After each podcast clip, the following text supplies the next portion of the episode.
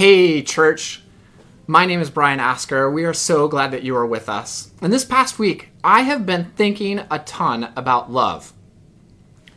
Now, I've been thinking about love for one reason because last week Sandy preached about love in our sermon series on Romans chapter 12. And you know, as we've been walking through our Romans series, I've been challenged about how hard it really is to love someone authentically.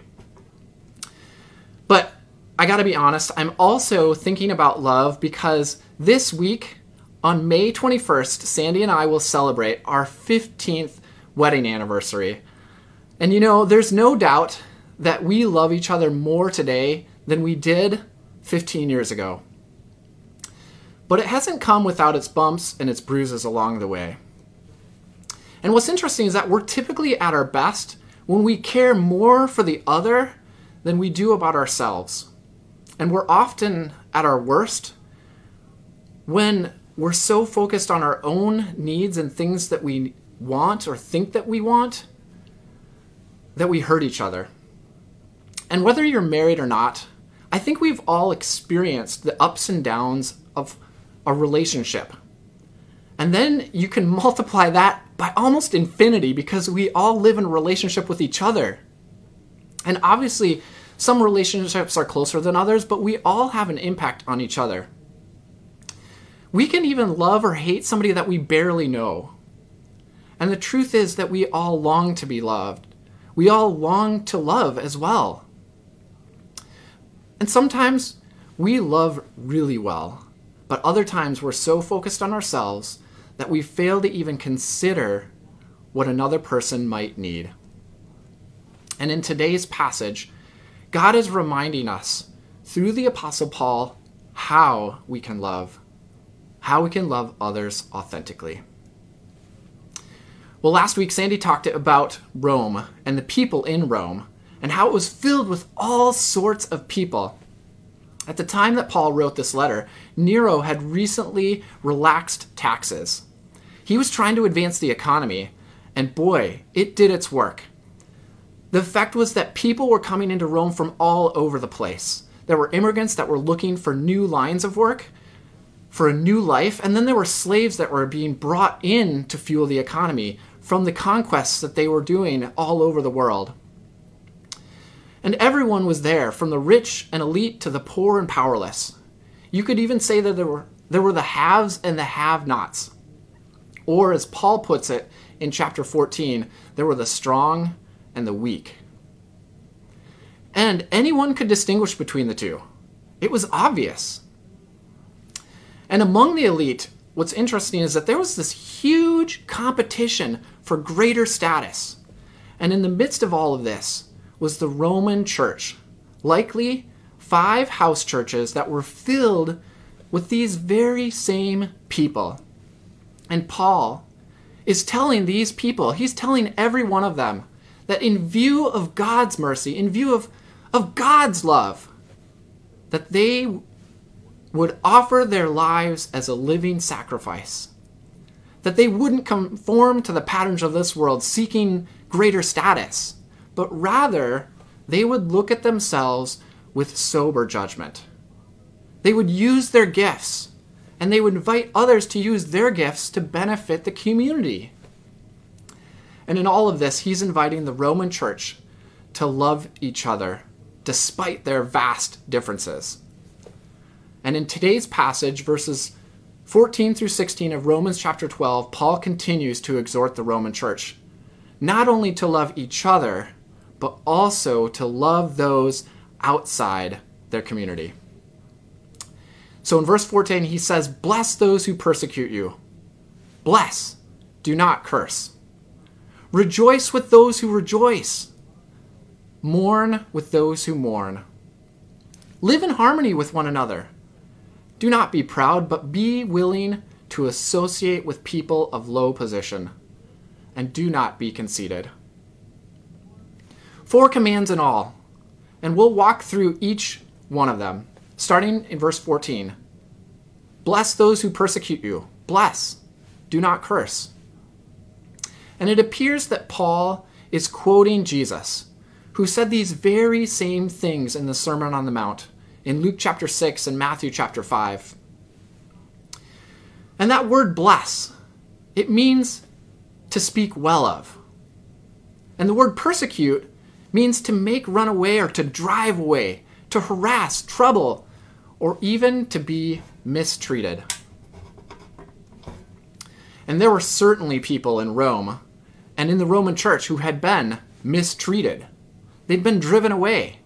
Think about the slaves who had been captured and brought to Rome, not on their own will, to serve the economy. And then think about the Jewish Christians. They had literally been driven out of Rome just five years ago when Emperor Claudius had sent them away. And under Nero, they were returning, but they still had their wounds. And no doubt, Paul had in mind these people as he was telling them to speak well of those who had hurt them. But that's that's what authentic love does. It speaks well of another person, even when they've hurt you. But I think it's also important to recognize that this does not mean that we hide the evil that the person has done. In verse 9, Paul has already told us that we are to hate what is evil. So, what does it look like to hate what is evil and speak well of the person committing evil against you?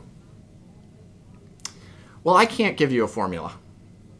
But I think it starts with Jesus' words in Matthew chapter 5 Love your enemies and pray for those who persecute you. You see, I'll never forget a prayer by one of our students that happened in the middle of a huge outreach that we were doing on campus. See, we were doing a campaign to raise awareness about human trafficking an evil that still exists today in our world. In fact, we did a ton of events on campus. We did conversations on campus to help people to understand and hear the fact that there are more slaves today, even in the United States, than there were when we supposedly abolished slavery. And in the middle of of this campaign, of this outreach event, we were doing prayer meetings. And in one of those meetings, we were praying for the victims, for the people who were experiencing the pain of human trafficking, of human modern day slavery. And then Josh started praying. He started praying for the perpetrators, the people who were doing these evil things. And at first I thought, well, yeah, we need to pray for them. We need to pray for them to stop. But he wasn't praying just that. He was praying for the souls of the people, for the hearts of the people. He was praying for them to experience some sort of a renewal in their lives. And I began to realize that these perpetrators, these people who were doing the evil, were broken. They were hurting. Something had happened in their life that caused them to feel like they needed to do something to hurt these victims. And Josh was teaching me something that day that God loves every one of us, and that we all need Jesus. We all need Jesus' love. And I know it's difficult, but I imagine and I wonder what it would look like if we could figure out how to call out the evil, but also speak well of and love the person doing the evil. What kind of a world would that be? Well, Paul continues in verse 15, telling us to rejoice with those who rejoice and mourn with those who are mourning. Now, neither of these is an overly complicated idea. At the root of it, it's a simple idea of sympathy. Love identifies with people. There's a sense of solidarity that we have with people. Love enters into the joy that people have and the pain that people have. And at first glance, it seems kind of weird that Paul would even tell us to rejoice with those who rejoice. I mean, who doesn't want to celebrate something? But then I thought about the competitive nature of the elites and how they would have been jealous for the promotions and for all the status that they could gain that somebody else might have been getting in place of them. And I think I think we too can feel that way sometimes. It's hard when somebody else gets that promotion that we were wanting, or when somebody else gets something that we were hoping to get. And I think that's why Paul reminds us that we do need to rejoice with those who rejoice, even when the person has gotten something that we wanted. That's love. Loving the person because they got something that they were excited about. Well, Paul also says that we're to mourn with those who mourn. And Romans, they didn't value mourning. That was a Jewish value. For Romans, that conveyed weakness. And I wonder if that's a little bit how we live out mourning in our prevailing Western culture. We're not very good at it. In fact, I remember being at an InterVarsity Urbana missions conference. It's a tri-annual missions conference, and the program team had given us some time and space to lament with the persecuted church. And there were a variety of ways to engage. There were stories that you could read about martyrs and other persecuted Christians. There were prayer stations for people for the six most persecuted countries. And there were displays with information about the persecuted ch- church. And I think we were given about 30 minutes. But about halfway through, a group of students began to sing. And pretty soon, almost all of the 20,000 students were singing along. And they were singing songs about God's triumph over evil. Now, I believe that God does triumph over evil and that we should celebrate that. But I also know that lament is a biblical discipline. And if you've ever been grieving, you know that in that moment of grief, it doesn't help you to, if I tell you, just get over it, or that God triumphs over evil, or God triumphs over this thing that you're experiencing. That's not helpful. What does help is a listening ear, someone who says that must be hard. I don't fully understand it, but I believe that it's hard. And it struck me that we're not very good at lament or grieving. We couldn't sit in the pain of our persecuted sisters and brothers for 30 minutes.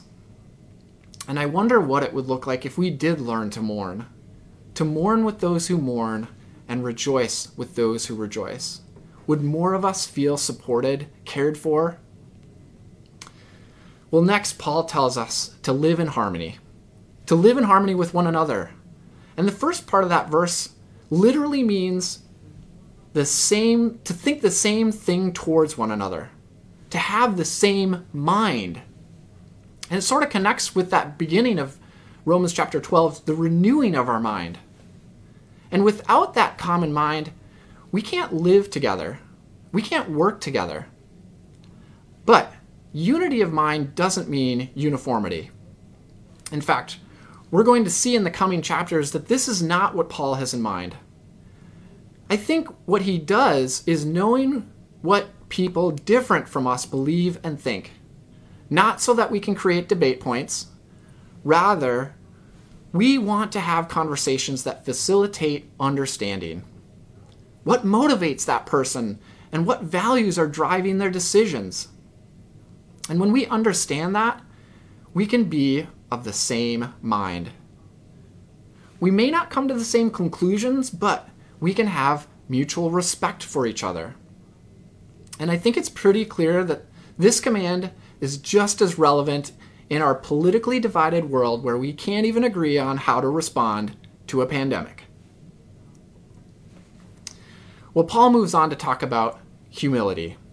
Do not be proud, but be willing to associate with people of low position. Do not be conceited. The people of low position could mean humble people, or it could mean humble things.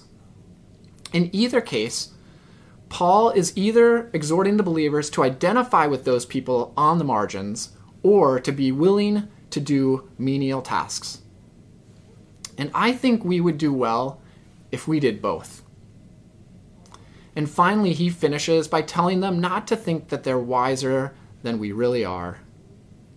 Says Paul, Paul is telling the church, by extension us, that extending grace means authentically loving people particularly those on the margins or on the outside. So, what about you? How is God inviting you to love authentically?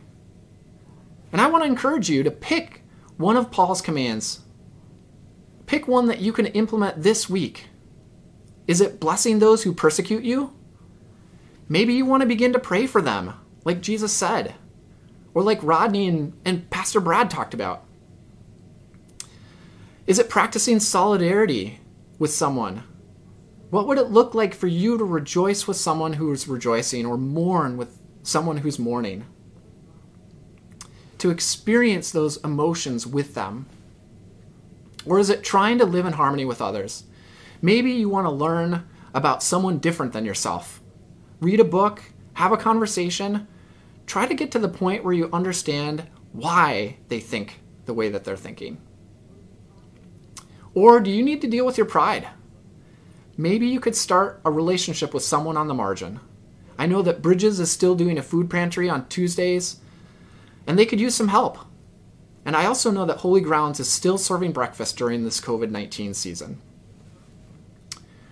Whatever you feel God calling you to do, I hope that you do it. Because when we stop focusing on ourselves and we do the opposite, and we start focusing on others, we authentically love each other and we change the world. Let's pray. God, we need your help. We need to remember how much you love us and how you've called us not to live in the patterns of this world, but instead to radically love others. Help us to set aside ourselves and to think of others first and to authentically love them. Amen.